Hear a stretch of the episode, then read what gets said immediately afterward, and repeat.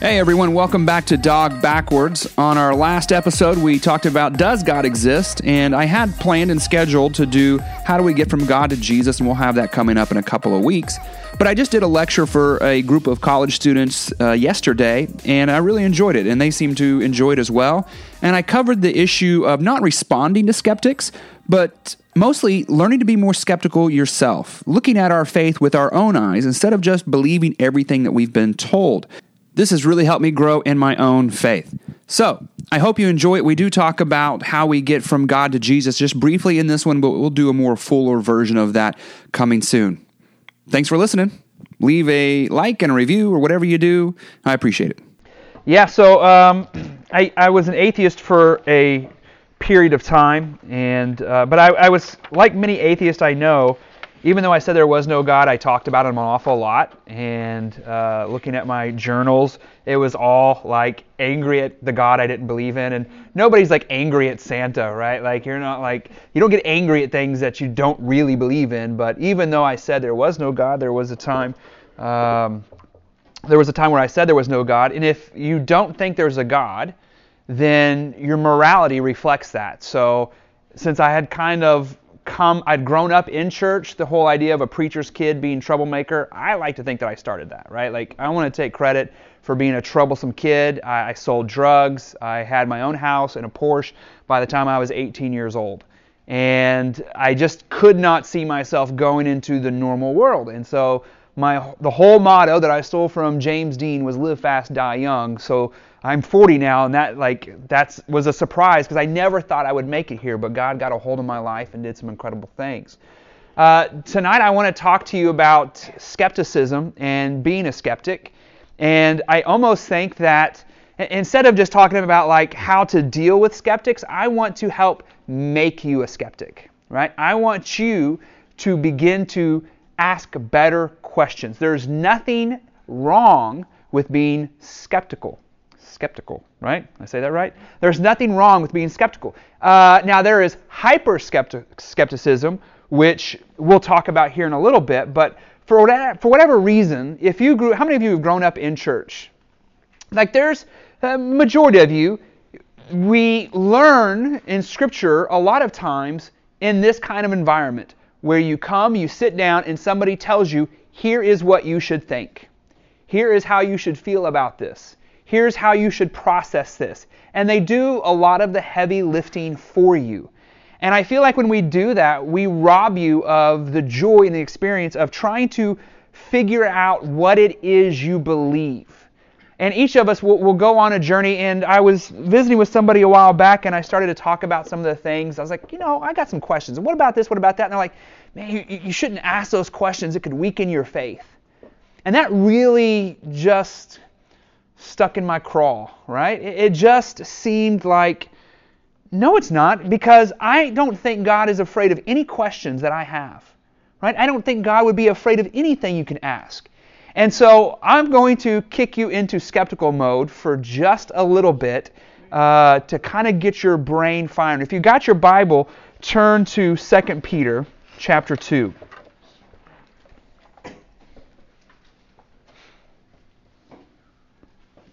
Second Peter chapter 2. I cheated. I'm already there because I knew I was going there, so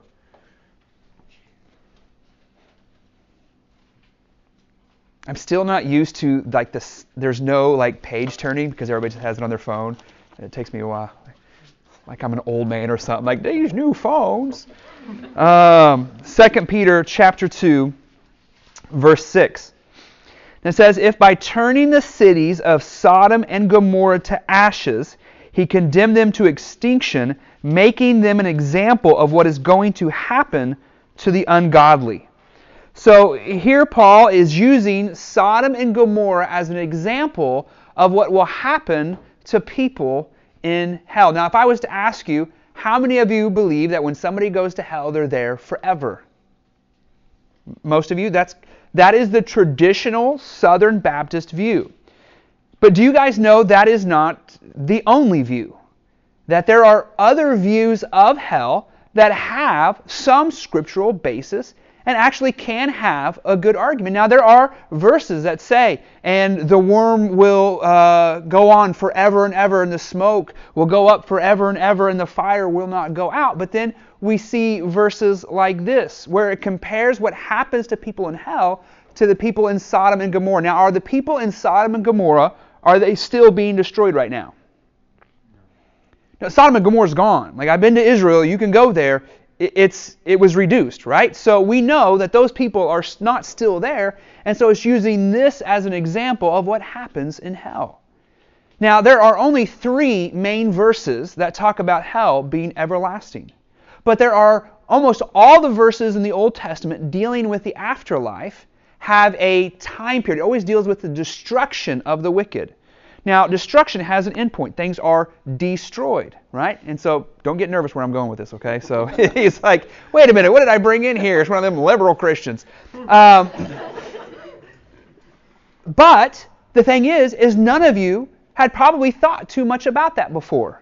And even think of like John 3:16, for God so loved the world that he gave his only begotten son, whoever believes in him shall not perish. Perish, doesn't that sound like they're going to end. Perishing sounds like something's going to be finalized. In fact, everlasting life is only given to believers. Every time you read about everlasting life, it's only about those who go to heaven. Because one of the things that you receive when you become a believer is everlasting life. That means the other people don't have everlasting life. Well, now that's an interesting view.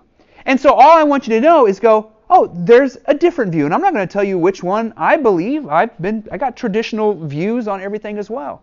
There's another guy who believed this. It's called annihilationism. It means that people spend time in hell equal to their whatever crime they committed. So whatever they did, you know, so like Hitler's going to be burning for a long time and somebody else not for long. That the time meets the crime. There was another guy who had this view. His name was Ignatius of Antioch. If you've ever, if you're taking notes, write down Ignatius of Antioch. It's a fascinating person to know. He is one of the earliest church fathers that we know of. So, we all know the Apostle John.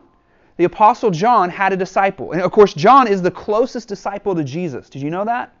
He's like in the inner circle and he's like right next to Jesus. In fact, that's why when he writes he, um, in the Gospel of John, he won't even name himself. He just says, the one that Jesus loves. He won't even use his own name. But John is right there next to Jesus. Ignatius is the closest disciple to John. And we have his writings. Did you guys know that? That just barely removed from Jesus, Ignatius lived in 50 AD, so he's born just a little bit after the death, burial, and resurrection of Jesus. And we have his writings, and he writes to, like the letter to Ephesians, he writes that church, and he's giving them instruction and hope. He held this view of annihilationism. Now, there's more areas like this where maybe we just haven't piqued our interest and we've never examined these things. And my hope is, is whatever side you fall on, because look, you can be a Christian and have the view that hell is eternal, and that's a good view. And you can be a Christian and have the view that it has a limited time frame. Good, godly people have held both views. But oftentimes, when we grow up in a denomination, we only hear one particular view. And so, anytime we hear something that opposes it, we just go, oh, that's wrong. But what I hope is as you begin to think about subjects of faith and the Bible and all these things, that you do your own research and go on your own journey so that when you know it, you know it. Instead of somebody just telling you. And this is actually commanded to us by Scripture. Scripture tells us to test everything, hold on to the good, let go of every kind of evil. I have dedicated my life to going, I don't care what I've been told, I only want to know what the Bible says. I I have this view many times, I think, because of my Southern Baptist upbringing. I'm 40, and when I was growing up, our, uh, in elementary or maybe just about to start middle school, we went on a youth camp and we had a sock hop. Does anybody know what a sock hop is? It's what old people did, right? A long time ago for dancing, right? Before twerking, there was sock hops. And it was real risque because you took your shoes off and you did this, right? And, you just had fun. And so she played some 60s music, and all the little kids from the Baptist church did a sock hop. She came this close to getting fired. She got reprimanded. She was called in the pastor's office. You know why? Baptists don't dance. That was a rule I heard my whole life growing up. And it's not like I went to some small country Baptist church. My dad was the associate and youth pastor at First Baptist Church Tulsa, right? So a large church, 2,000 people. And then there were other rules. We don't play cards because cards are the devil, right?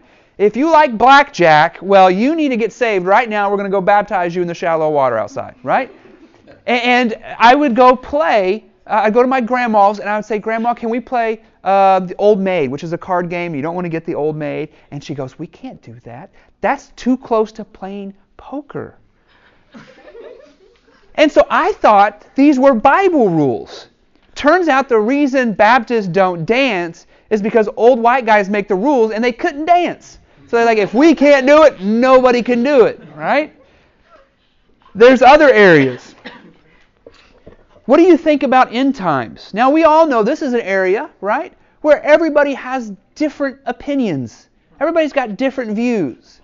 And when it comes to eschatology, there's one rule that I go by, and eschatology is the fancy theology word for end time talk. When it comes to eschatology, everybody is wrong. Right? So just know that, first and foremost, everybody's wrong. We don't exactly know what it's going to look like. The Bible just doesn't give us a clear enough answer. But there is a verse, and you don't have to turn there. Well, I guess you're not turning anyways. You can flick there on your phone. 1 Corinthians 15, 25. It says, talking about Jesus, For he must reign until he has put all his enemies under his feet. The last enemy to be destroyed is death. For God has put all things in subjection under his feet. But when it says all things are put in subjection, it is plain that he is accepted who put all things in subjection under him. How many times can they say subjection in one verse? So what 1 Corinthians 15:25 says that Jesus must reign. So he's reigning right now, right? He's in heaven, he's on his throne, he's reigning and ruling. It says he must reign until all enemies are put under his feet, then he will return. So oftentimes, if you maybe grew up and um, you had the idea that the world was just going to get worse and worse and worse until finally Jesus came back. Do you know that is a view that it did not enter into kind of Christendom until late 19th century, maybe early 20th century. And there was a couple of movies and some left behind books that really kind of pushed that view into church, but that was not the historical view of end times.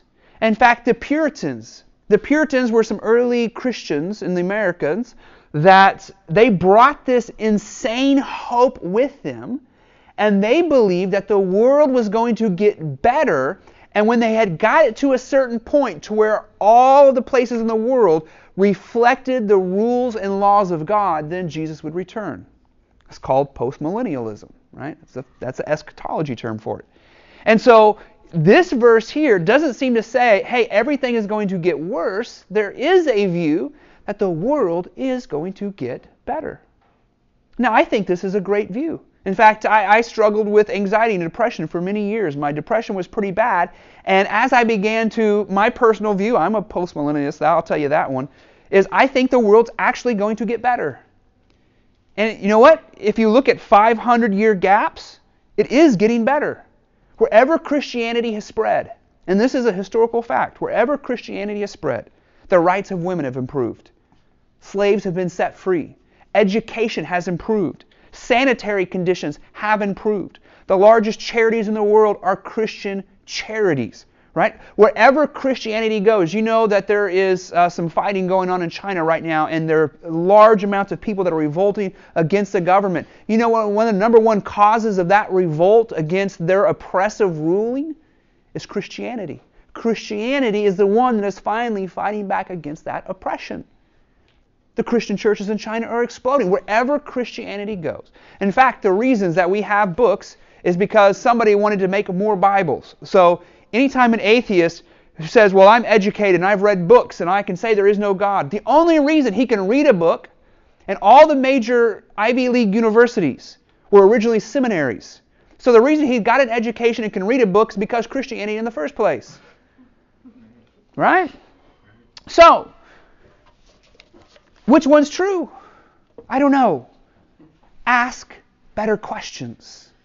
Ask good questions. It's okay to go, you know, there are some things in faith that I'm really struggling with.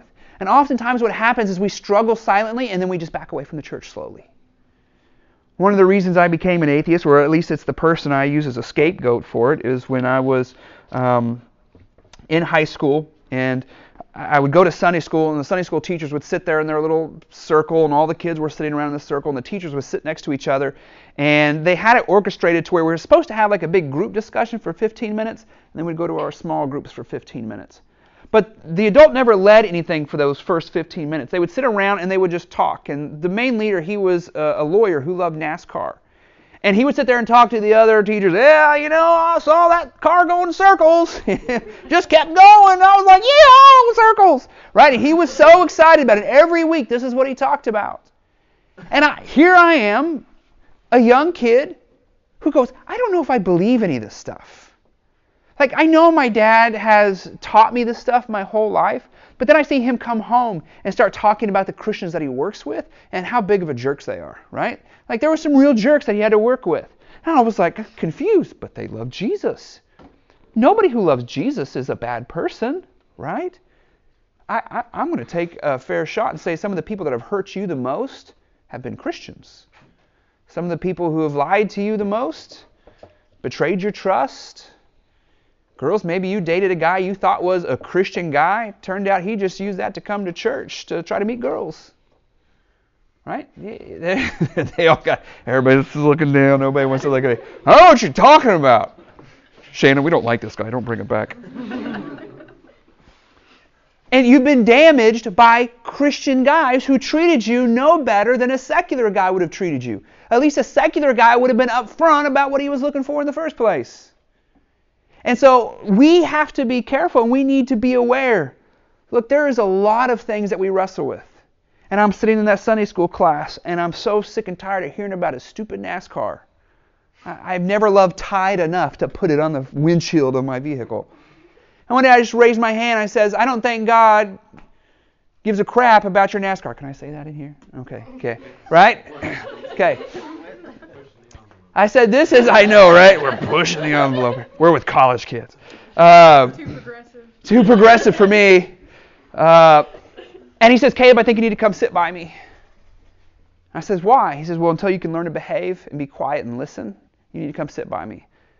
Well, I grabbed my best friend. He's been my best friend since kindergarten. He's still my best friend. I said, Pito, let's go. He's like, all right. So he was always down to roll. We told the Sunday school teacher that he was number one, and we walked out the door. I uh, he called my dad and had a conversation with my dad. Thankfully, took my side. And he's like, well, maybe you should stop wasting his time. My dad found me a youth pastor that he thought I would like, and I did. This guy, he was kind of into apologetics, which is defending your faith, and he began to teach me about certain things that answer some of these questions, like how do I know this God is the only God? How come all the other gods throughout history aren't real gods? Like, how do I know any of this stuff? What does it mean to have faith? What does the Spirit feel like? How do I know if the Spirit's guiding me? How do I know if I should date this person or that? How do I know any of these things? And he was starting to answer my questions, and he encouraged me to go with my dad to Switzerland for a mission trip. And while I was there on the mission trip, he went to his garage. He had a gun in one hand and a Bible in the other. He put down the Bible, picked up the gun, and blew his brains out. He did that because he impregnated one of his students. And he couldn't live with the consequences of his actions. And that's when I became an atheist. So we have been damaged greatly, many times, by the church. And as you go and you do evangelism, one of the number one things you're going to have to do is apologize for the way other Christians have acted. Right? Because the world's full of neat little Christian boys and girls. And they've gone to church camp and they like Christian music and they go to church, but they act like everybody else. And the world sees that. And most people are unimpressed with Christianity because most Christians are unimpressive, right? And I don't I don't want any more neat little godly boys and girls. I'm looking for good godly men and women. Like there's a massive shortage. So we take for granted what we've been taught. But as you get older and you begin to read your Bible, you're going to begin to have questions. You might notice I have a tattoo or two, possibly an act of rebellion against a church that told me tattoos were sinful, right? Could be, I don't know. Um, but they did. Don't have you heard that, right? I still get that. If I go preach at a church that I've never been to before, because I'll go do revivals in like small country churches, because I say yes to everything, right? And so I'm like, I'll go do that. Um, my wife needs something, so I'll go preach somewhere, and there you go. And when I don't know where I'm going, I wear long sleeves. And I'll start preaching. As soon as people are on board with me and they're like, oh, we kind of like this guy, then I roll up my sleeve just to see if there's a reaction. I don't get it like I used to. I don't get any of the, hmm, I don't know about this. Um, but when I was a youth pastor, I was told if I got a tattoo, I need to hide it because I would be encouraging children to be sinful. I, I was like, I, I'm not encouraging them to be sinful. If I got one, they you you can make your own decisions, right? I understand what they were saying. I didn't want to cause somebody to stumble. But these are the things that we have grown up just assuming. So if we assumed all those things, and if the generation before you assumed that dancing was bad and cars was bad and all these things and tattoos were of the devil, now tattoos can be of the devil, right? So nuance, there are nuances in life right? So we need to be careful because if you get a giant devil tattoo and 666 behind your ear, that's sinful, right? I led that guy to the Lord. I mean, I would go to a tattoo shop and I was doing ministry there. I didn't know how to do ministry. I still don't know how to do ministry. I just took pizza to him. I took pizza every week. And eventually I led his name was Alex. And Alex uh, had just lost his dad. He had the devil right here with 666 behind his ear. And I was able to lead him to the Lord. In fact, I held his hand as he passed away. He was in a car wreck, and I drove to Missouri. It was just me and him in a room. He coded six times. And I was so grateful that I was able to hold his hand and meet, let him meet Jesus because of the ministry. It was incredible. But right, but if I was a traditional Christian, I wouldn't go there in the first place. I never ran into another pastor in the tattoo shops in an area where there was nothing but churches. Within a one to maybe two mile radius, there was a minimum of 10 churches in this area where I planted my church. And I never ran into another pastor trying to do ministry. Now, there were other Christians coming in there. They would come and they'd get Jeremiah 29:11 tattooed on their arm. And I'd go, You know that's out of context, right? And then no one ever liked me. Um,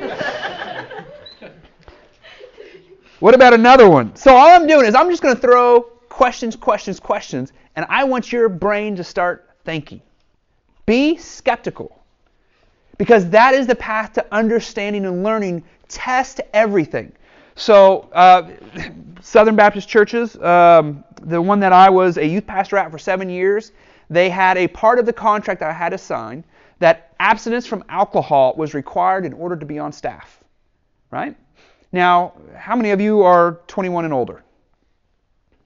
Most of you, right? This side, right? This side's going to the bar afterwards. These guys are the DDs, right? So, just kidding. Just kidding. Now, what does the Bible say about alcohol? Does it forbid it? Do not. Do not. Don't be a drunk. Don't be an idiot. Don't embarrass yourself and your God. As you begin to consume alcohol, your decision making abilities lessen, and you're much more likely to do stupid things. So it's the Bible's way of saying, hey, if you drink alcohol, don't drink so much that you're an idiot, right? Don't be stupid. This is what my dad had been telling me my whole life, right? Didn't know it was a biblical teaching. But what do churches say? Abstinence only. Has anyone ever heard that? I've heard sermons on it.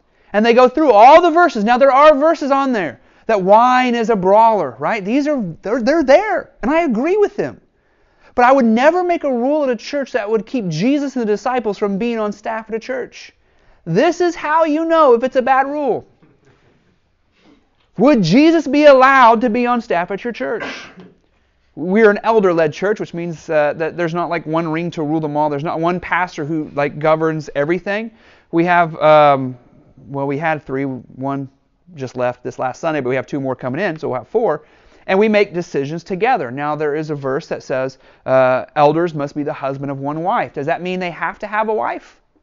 No, it's a rule against polygamy, but you know what that's done? They've said, no, you can't be an elder unless you're married. Well, then Jesus can't be an elder in your church. So if any rule disqualifies Jesus, it's a bad rule. That we see in 1 Timothy chapter 5. You don't have to turn there. But Paul tells Timothy, stop drinking only water and use a little wine because of your stomach and your frequent illnesses. I, I've heard all the arguments. And the thing is, is I'm so tired of fighting these dumb battles. I've had pastors sit down and tell me Jesus drank grape juice. the word in Hebrew means grape juice. I says, no, it doesn't. There's a word for grape juice. This is it. This is the word for wine. Wine is fermented grape juice. It's not like he just left it out and accidentally, like, oh no, and spit it out, right? so what we suffer is we suffer from just wanting to be told what to think. We suffer from just being wanting to be told, this is difficult. Solve this problem for me. I don't want to solve the problems for you. Because if I do that, I haven't solved anything. All I've done is convince you that my viewpoint is better than yours. And if I can talk you into my viewpoint, somebody else can talk you out of it. What I want you to do is to have your own faith that is well thought out, that is well reasoned, that is studied, that's going to require something. W O R K. It's going to take work. It's going to take opening up your Bible. You have greater access to great, incredible, godly teachers, histories of books and uh, commentaries written by some of the greatest biblical thinkers throughout history. But we'll settle for a YouTube video that's four minutes long with animations and funny music. As Pink Floyd said, right? As Pink Floyd said, we've entertained ourselves to death. We've just. Christianity should be the most creative, most thoughtful, most deep seated intellectual view of anything else out there. You know, uh, if you wanted to be uh, a pastor about 100, 120 years ago, you couldn't become a pastor unless you could debate in Greek. You couldn't just have to read it. You had to be able to debate, debate and argue your point. We don't have that. I can't do that, right? I, I wasn't allowed to be one. So I want us to be skeptical. But there are things that we can hold as a firm foundation, and we just don't, we're not just skeptical for the sake of being skeptical. What are the things that we can know for certain? Can we know that God exists for certain? Is there proof that God exists? Absolutely. A lot of Christians will say, and I hear even Christian apologists, um, William Lane Craig will be one, and I love William Lane Craig. He's a genius. He's forgotten more than I'll ever know, right? He's a smart dude. But he'll say things, well, we can't know anything for certain. The Bible says we can. The Bible says that we should be certain about our faith. You want to know how you can prove that God exists? Because without God, you can't prove anything. What does that mean? What does that mean? So I just gave a little talk and I used logic and reasoning to try to make a point. Right? And this is what we talked about at um, the retreat. Just a little bit. I'll give you a brief bit of, it, bit of it. So I just used logic and reasoning, didn't I? What color is logic? What color is it? Yes. What color is the number? What, what, how much does the number eight weigh? Yeah. Yeah, right? So So those, those seem like nonsense questions. But everybody in the world, including atheists, lives their lives according to the laws of logic, and they get mad because they think we're breaking them. They're like, well, you can't do that. It's not logical. It's not scientific. Well, science is nothing but based upon math, right? Math is the language of the universe. It's how we understand the cosmos and the light coming from the sun and how long it takes and all that stuff. I don't understand any of that, right? But math is how we communicate all that stuff. But math is not material. Is it? Math doesn't weigh anything. So, in an atheist worldview, all there is is material things. They can't explain the logic that they're using. They have no, there's no foundation for them. There's no reason their logic should actually work because the universe is just randomness, right? Time plus chance plus matter, you get this, right? Fish become philosophers if you give them enough time Right? That, that is the atheistic worldview. And you say, well, I, I want to know why you think logic actually matters, and it's not just your opinion. And they, there is no justification from an atheistic worldview about why logic works. Now, might, you might not all know the laws of logic, like the laws of non contradiction and all that stuff, but we know math, right? 2 plus 2. 16. See, there we go, right? Public school, all right, high five, yeah. Right? Oh, homeschool, even better, right? Uh, we're glad you made it here. Uh, um, I don't know what that joke means, but people laughed anyways. Um, so, so 2 plus 2 is 4. Was it the same yesterday? Is it going to be the same tomorrow? Okay. Is it the same in China as it is in the U.S.? Right. So it's unchanging. It doesn't change. It's universal. No matter where you go, 2 plus 2 is 4, but it's immaterial. So, how do you get an unchanging, universal, immaterial law if all there is is the natural world? You don't. It is literally impossible for atheism to account for mathematics and logic. Here's what they say they say, well, it's axiomatic. You might not. You may know what axiomatic means? Okay, so I didn't either. I was debating the president of the Freethinker Society of New York. It was like a humanist organization. And we were having this discussion. He goes, I was like, you need to explain to me why you want me to use logic and it's not just your opinion that I should. And he goes, well, it's axiomatic. And I'm like, Google axiomatic. It basically means it's a necessary beginning, but we can't explain why. I go, oh, you have faith. You have faith in logic, but yet you're mad at me for having faith in God that creates logic.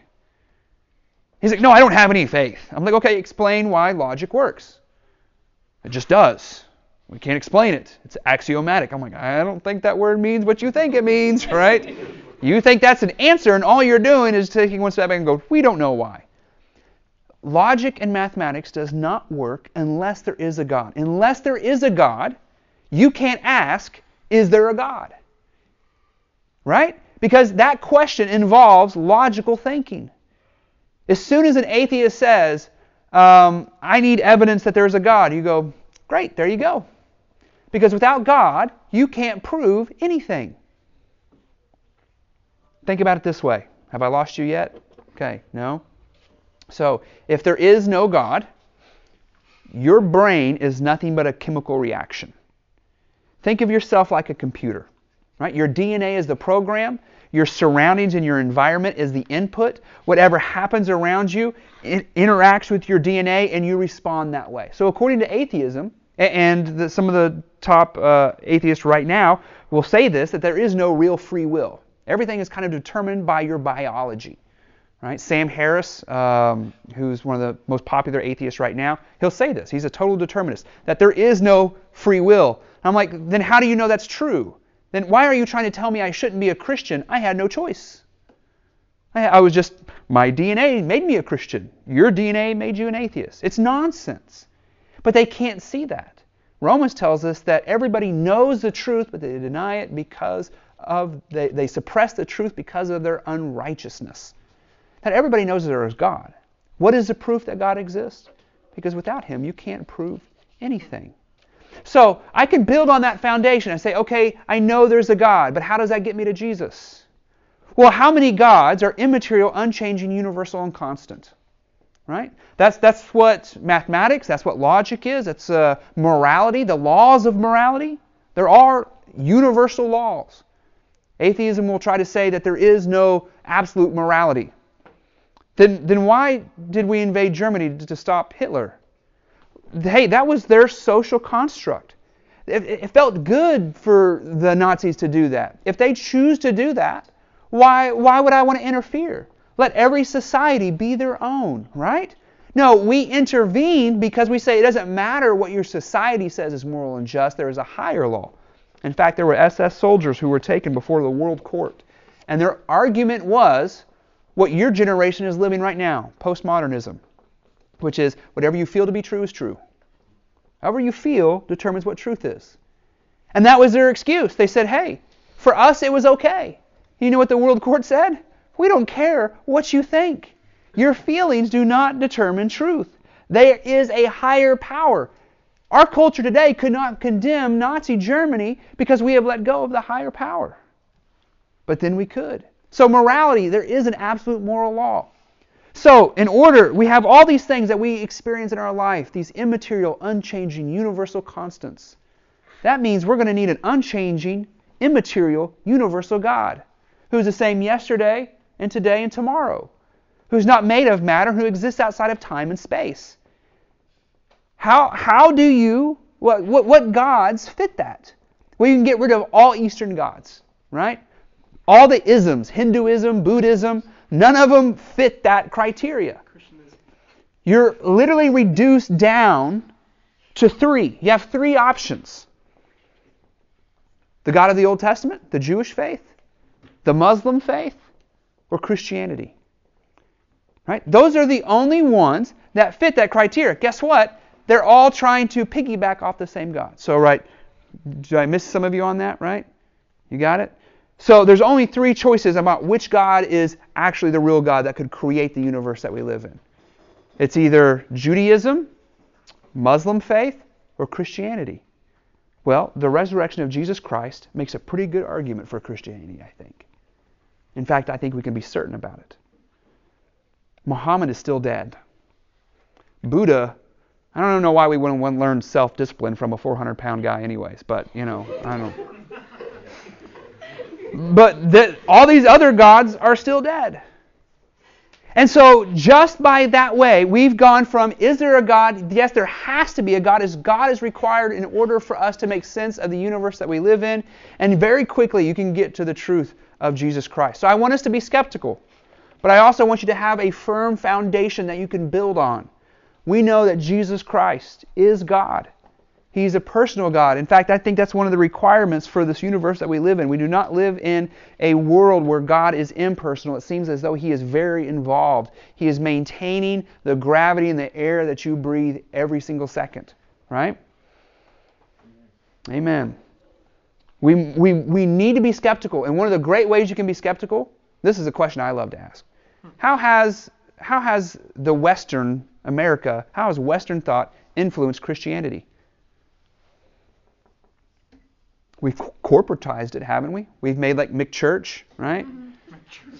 We franchise churches now, right? Like, people say, you know, like, hey, are you going to open up another campus and have your face on a video screen? I'm like, I'm not that proud of myself, right?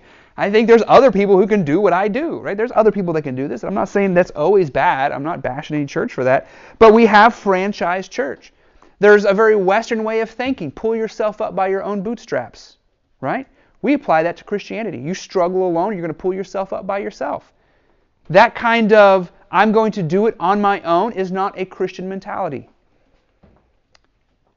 The I, self, individual mentality that we all have with our iPhones, I was going to say iPods, right? Like, where were you 10 years ago, Caleb? Um, right? But this is this is the culture that we live in. It's all about doing it yourself. You can be self-made, self-famous, right? Whatever. That is not a Christian mindset. You are not an independent being. You were created to be dependent. Don't believe me? Make your own oxygen. Right? It's over with real quick. Everything you do from the first breath you breathe is dependent upon the God who created the universe. You are meant to be dependent, not just dependent upon God. But Scripture also says, do not forsake the gathering of believers, that we are supposed to be dependent upon each other. One of the things I yearn for as a pastor, uh, one of the things I would like to see happen before I die, is I'd like to see at least just the church that I pastor gain a level of openness that shocks and scares the outside world. I would like to see deacons stand up and say, Hey, I've been struggling with pornography. I would like to see one of our deaconesses say, well, not that I know if they do or not, but like say, You know what, I've been struggling with alcohol. I would like to see somebody walk in the door and go, I heard this is a safe place to say I'm a heroin addict. And it's like if I say it out loud here, you won't condemn me, but you will help me. But churches are so much so of this Hi, how are you? Bless you, bless you. Great, how are you doing? Right? And so I would be around these people every Sunday, and they're great, they're great. And the next week, where are they? Oh, they got a divorce. No one knew they were even struggling because they kept it to themselves. Church. We can't be affected by Western thought. We must reclaim the Bible for what it is. And that begins by asking questions, being a good, healthy skeptic, and not some YouTube irrational hyper skeptic, right? Okay, so um, I want to leave some time for some questions. Is that good? So, um, does anybody have? Um, is there any questions that you just maybe about faith or religion or uh, we had some great talks about Mormonism last time we were together. Mormonism is my favorite thing ever. Uh, I, I, I've been studying it for years and years and years, and uh, yeah, um, but yeah.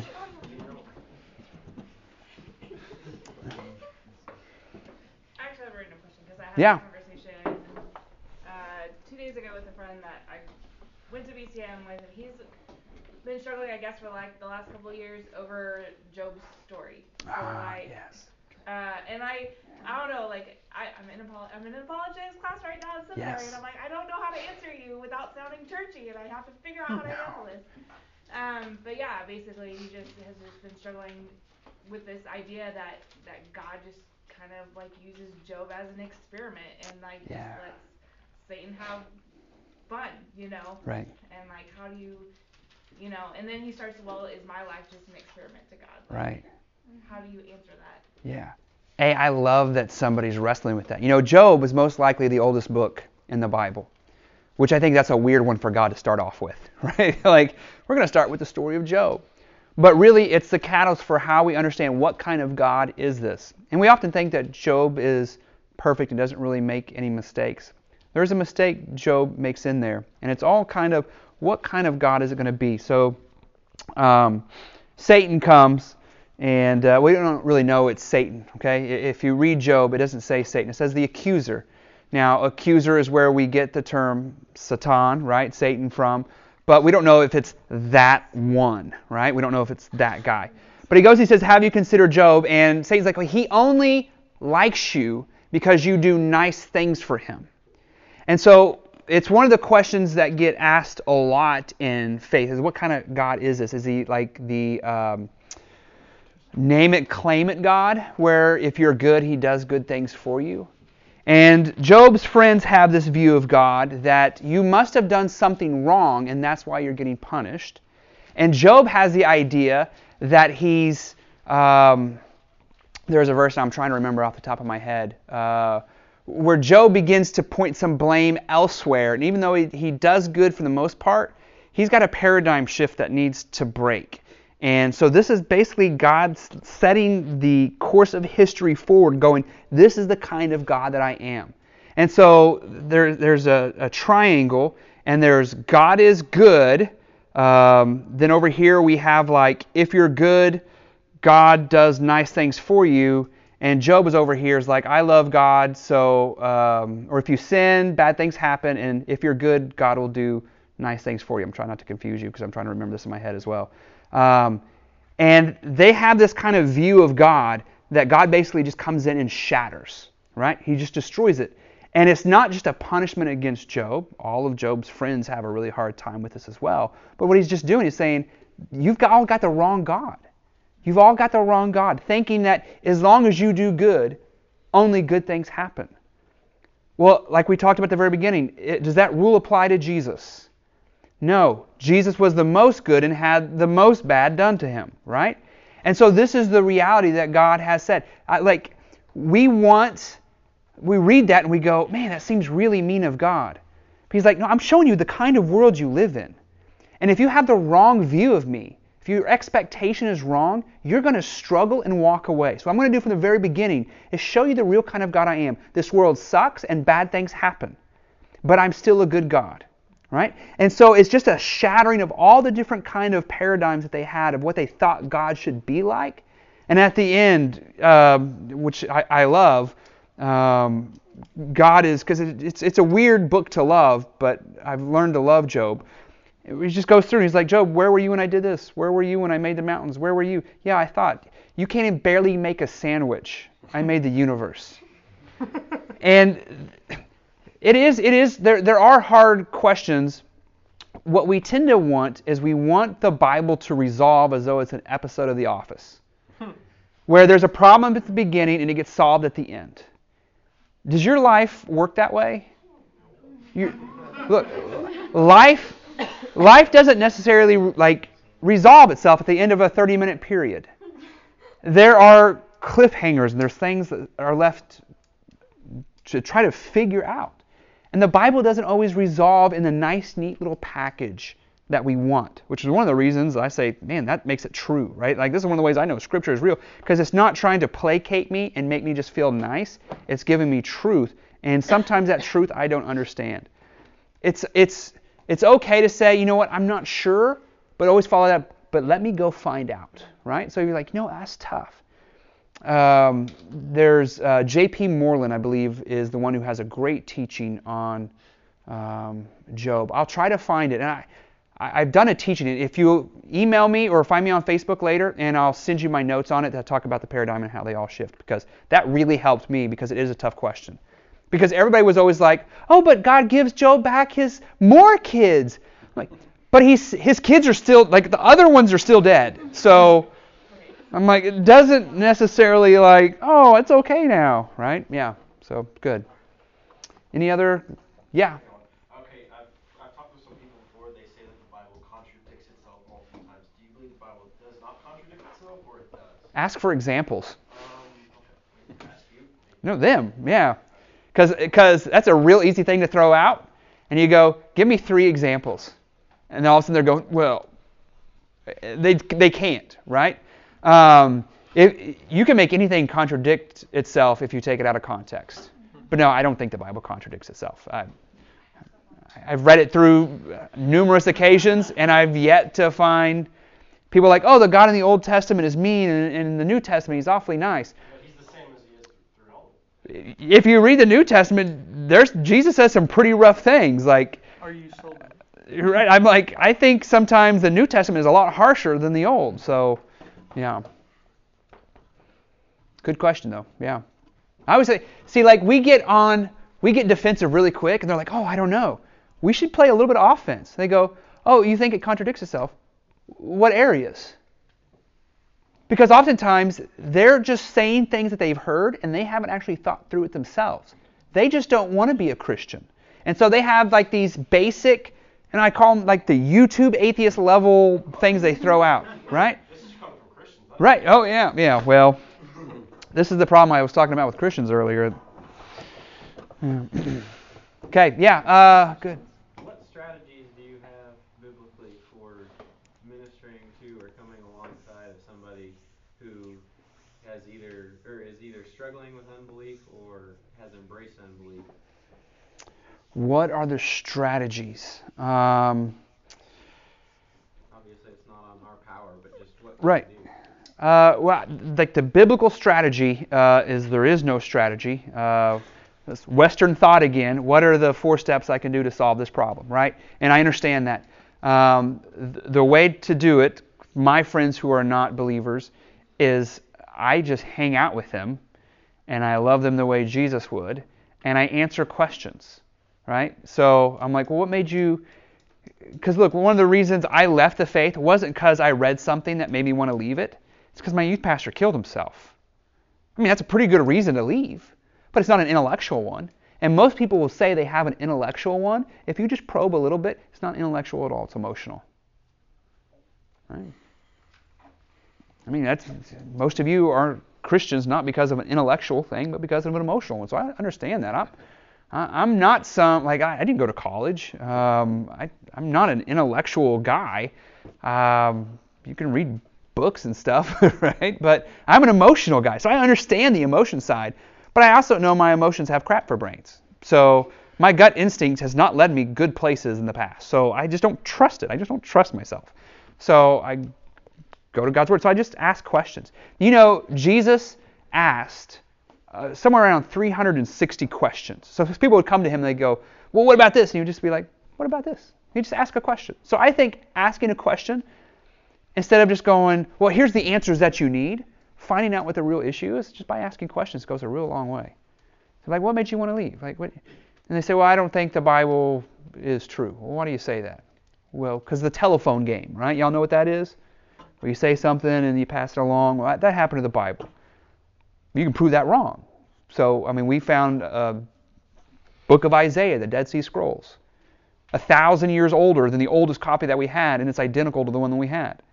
Textual criticism is a science, and we know 99.9% of what the originals were. And wherever there might be what's called a textual variant, where there might be something that's uh, like a little bit off, none of them affect theology at all.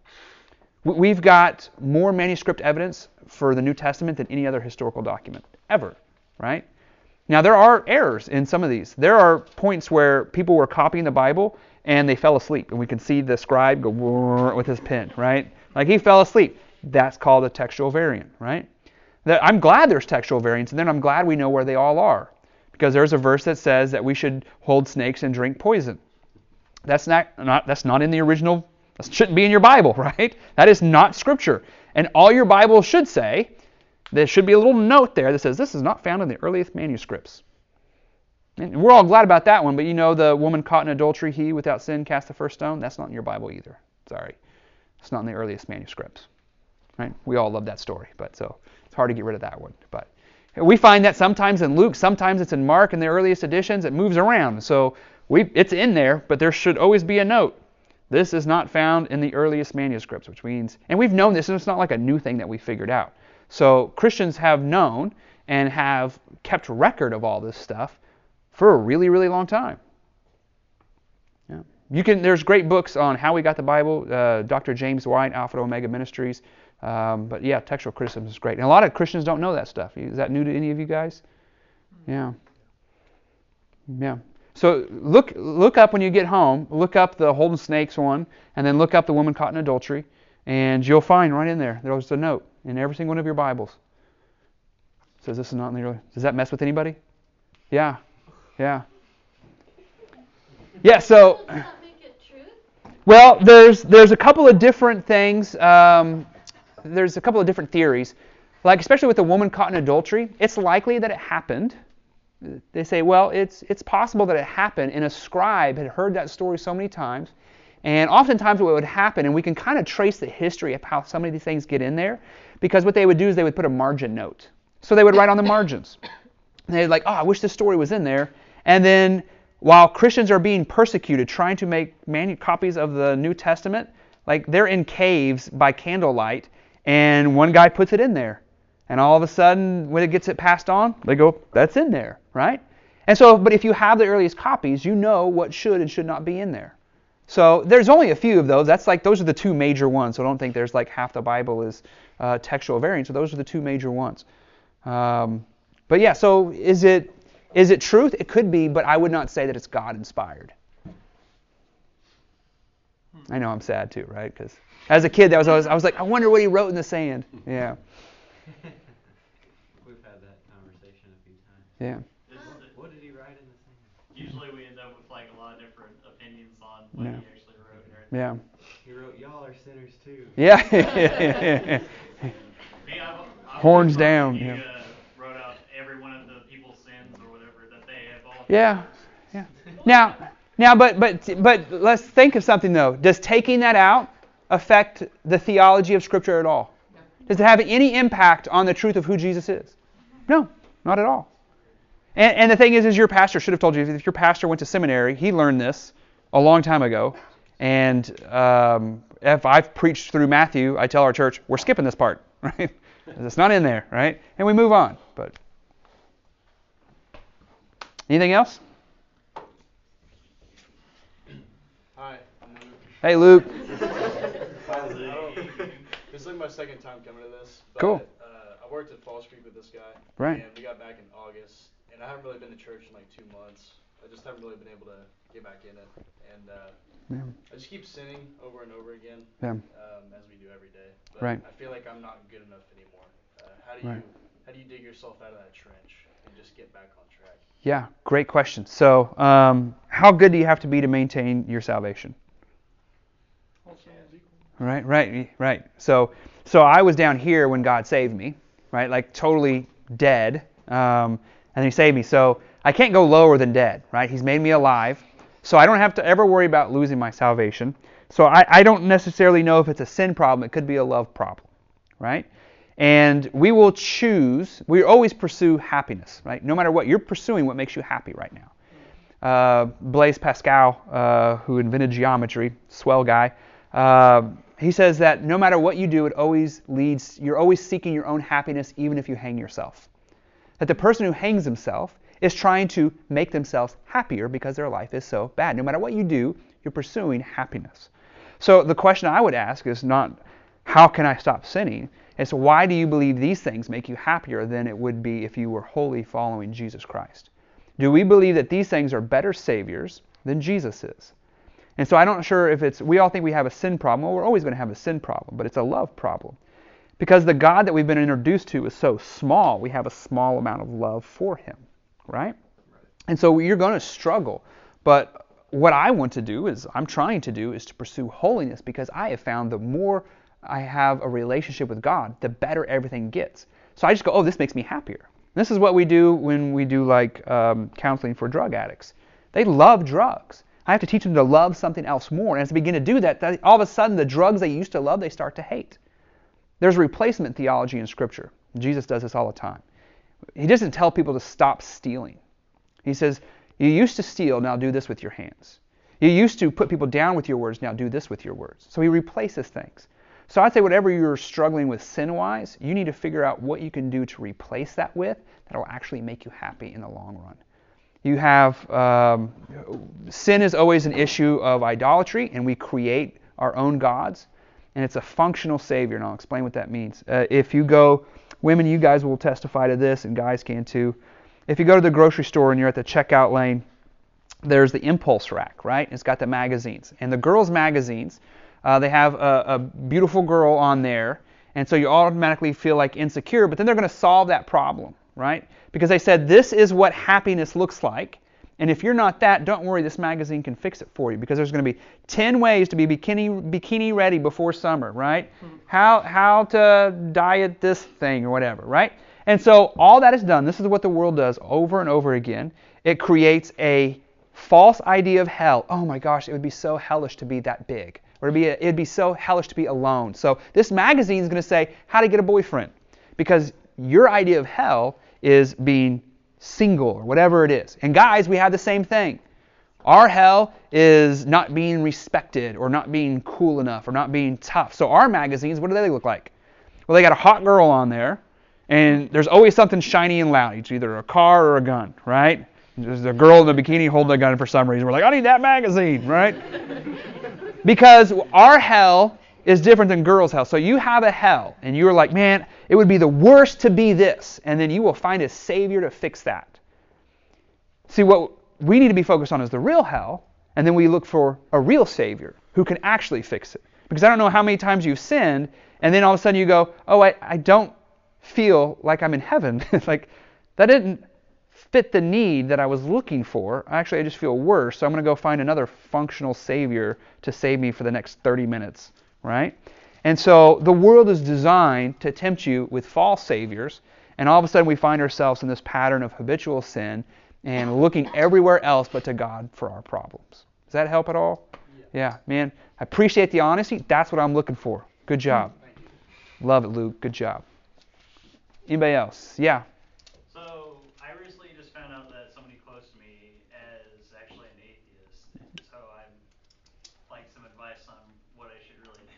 No, they're not.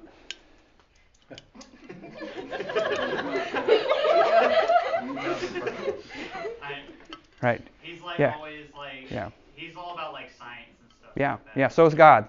Exactly. Yeah. That's what I keep telling Yeah. him. So so uh, there's this is the thing is what is his ultimate justification for science? Right? So I don't want to get to so Hume, the famous atheist Hume, said that uh, an atheist cannot say that the future will be like the past because there is no ultimate order to the universe. There is nothing holding the universe together. So an atheist has no justification for believing that the sun will come up tomorrow, right? He has eh, science is all about um, all these chemicals work together magically, and you can repeat it, right? But if there is no God, then the universe is chaos. Everything is time plus chance plus matter. That's it.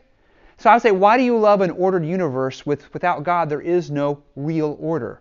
It's just time plus matter plus it is just chaos everywhere, right? The universe is spiraling out of control. Our sun's eventually going to disappear, and you'll be back to dust. See, people say things, but they don't really mean it. Because if there is no God, then you have no more worth and value than a cockroach. You're just a different species. But I would say, you know what? I, I, I love each of you more than I love cockroaches. Aren't you glad? I don't even know you. Some of you could be jerks, but I still love you more than a cockroach. Why? Because you're created in the image of who? God. So he has so ask the ultimate questions. What is your ultimate justification for why science works? Science shouldn't work in an atheistic worldview. Why does morality work? Why does logic? Do you like, oh, do you like science? So you must love math and logic. Yes. What is your ultimate justification? Uh, you can uh, listen to Greg Bahnsen. Greg Bahnsen is um, this method that I use. It's called presuppositionalism. Right? I'm a presuppositionalist. That's a fun word. Um, but it just means we presuppose things. So before we get into a conversation about evidence, I want to say, why does evidence matter? And this just takes one step back. Because everybody, if you're talking with an atheist, what's he going to do? He's going to bring all his evidence, and you're going to bring all your evidence. And you're going to say, I can show God exists, and I got all this evidence. But if I'm showing it to your friend, I'm making your friend the judge of whether or not God has done a good enough job to prove himself. How much time does God spend in the Bible trying to prove that he exists? None. Zero. Because without God, you can't prove anything, right? So instead of getting into these back and forths about, well, here's my evidence, well, here's my evidence, why, why does proving anything prove anything? So I would go to YouTube. you can find him on there, but I would much rather you buy the book. Uh, he passed away many years ago. Um, Greg Bahnsen, and he's not the first one who did it. Cornelius Van Til was an early church father. We've been doing this approach to apologetics for thousands of years, right? Evidentialism came popular in the 19th century, where we were like, here's all the science to prove God exists, which is good. I like both of it. You can do both, but yeah. Yeah, because like he's always like trying to like like you said like he's always trying to bring his evidence and everything, and I'm just like but God made everything. So Right, yeah. Well, do your research and ask those ultimate questions. We got time for one more? I mean, you're college kids. What are they doing? They got We'll nothing. do one more, and then if they want to ask you, Okay. ask you afterwards. Okay. Yes. All right, I've got one. It's, it's a pretty big thing of controversy within the church Sure. um, about women being pastors, particularly with Paul's talking about women may not exercise authority over men or elders in the church. Now, some arguments are casing that Paul, it's outdated, you know, it's wrong, or it's just a letter of a particular church where he's talking to Timothy. What are your thoughts on it? If you want to get real crazy, the Bible might even suggest that women can be elders. I don't know. It all depends how you translate a certain word, right? Priscilla was uh, outstanding among the elders, right? Or among the apostles. We have women who are considered apostles, or it was uh, she was considered outstanding by the apostles. It's all how one word gets translated. So, um, what about women leadership roles in church? This is where uh, a it's not really that tricky, especially if we remove some of the veneer about what we've made a pastor. So God never gives somebody a spiritual gift and then tells them they can't use it. So what we have done is said, well, the preacher is the one who stands up there, and anybody standing on a stage, right? Uh, they are preaching, and since only men can be preachers, then women can't get on the stage. But I don't see that in Scripture at all. Uh, what we do see is, yeah, uh, uh, in fact, the correct translation is the woman, um, because he's talking about a specific individual who's causing a ruckus that she couldn't teach. She needed to be, she needed to sit down and be quiet, right? She was causing a lot of problems. So um, Michael Heiser has some great stuff on this. Uh, so I think, and my church isn't progressive. I'm not, I'm not left leaning in any way, but we have women deacons, and I had to do a sermon, and I go, guys, there are women deacons in the Bible. You, I can't get around that. So right, like so we have women deacons, and I've really been trying to figure out where I feel on women elders. Um, I think there is, uh, when it comes to elders, we have a church model that doesn't necessarily reflect what they were doing in the New Testament, right? We've corporatized it a little bit. And so we've kind of made it to where it's so hard for a woman to have a say. We're like, okay, girls, you can be in the nursery or the youth room. And I married a strong woman. And she's spoken for me before when I gotten sick. And the church didn't catch on fire or burn into flames. She didn't say anything heretical. Right? So she has her gifts, and I want her to be able to use her gifts in the church wherever. There is a verse that does see, uh, in, in, fact, I want to say it's 1 Timothy. I don't want to turn there, but um, it talks about, there's one verse that has kept me from saying, yes, women can be lead pastor, teacher, whatever you want to call it. There's only one. And it's in the qualifications um, for elder and deacons. When it goes to deacons, it does deacons and women deacons. Sometimes it's translated wives. Uh, there's some translation stuff going on there. But uh, when it comes to elders, it doesn't mention elders' wives. It's just the elder. And so I do think that role of governing and overseeing, which doesn't mean preaching. An elder can be an elder without preaching. You can preach without being an elder. Now, an elder must be able to preach according to the New Testament, right? Let me bring all this back home. So, I think the reason that that rule exists is because the overseeing work of overseeing a church is time consuming.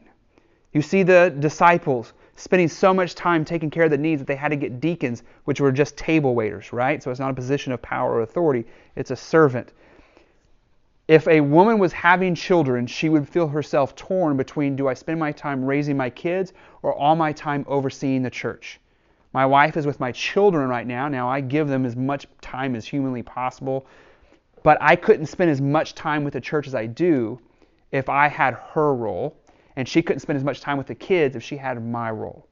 So I think that there's just a balance there, and I, I think it's in the same I, I don't see it as discriminatory because if a woman has the ability to teach, I think she should teach. It's just when you get into what does this word elder and when we think of preacher mean. Now that is my opinion, right? So do your research and figure it out. Be skeptical and then figure it out. Yeah. Probably half the room disagreed with me on that one, but you know. Yeah. Because I tried. I wasn't trying. I don't. I wasn't trying well, oftentimes what I'll do is I'll take a point of view that I disagree with, and then I'll try to make myself believe that, right? Like I'll try to argue it to see if I can see their argument, and I, I wasn't like looking to go that way. I'm never looking to like gravitate towards a more liberal view. I'm not trying to do that. I'm just like I wonder what their argument is, and then so I just delve really deep into it, and I go, you know, I see their points. There are some good points. I have this one verse. I have this problem and I can't go as far as some people do. So that usually puts me in a healthy middle. Right? One more. Anything from this side? You guys are awfully quiet over here. What are your tattoos? Um, this is this is a Hungarian street trolley. I got baptized in the Danube um, when I got saved. This is an old school building because uh, it's an old school education. Uh, since I didn't go to college, my dad, I used to tell him because I'm a pastor and I'm around other pastors who've got like PhDs. And he says, What do I say when they ask me where I went to school? And he always said, Tell them you went to the school of Mary. And so I tell people, I went to the school of Mary. And they're like, Oh, where's that at? And I say, At the feet of Jesus. Because Mary sat there and she got her education from Jesus. He says, You didn't go the normal route of education, you went through mentoring. And so I've surrounded myself with some really smart, good, godly guys and women, and they've poured into my life. So I have an old school education. There's a map of Israel that I got right before I went to Israel, just in case I got lost. Um, that's my ATM pin. Don't tell anybody. Um, and uh, there's like a scissor tail uh, flycatcher and stuff. But yeah, so those are those.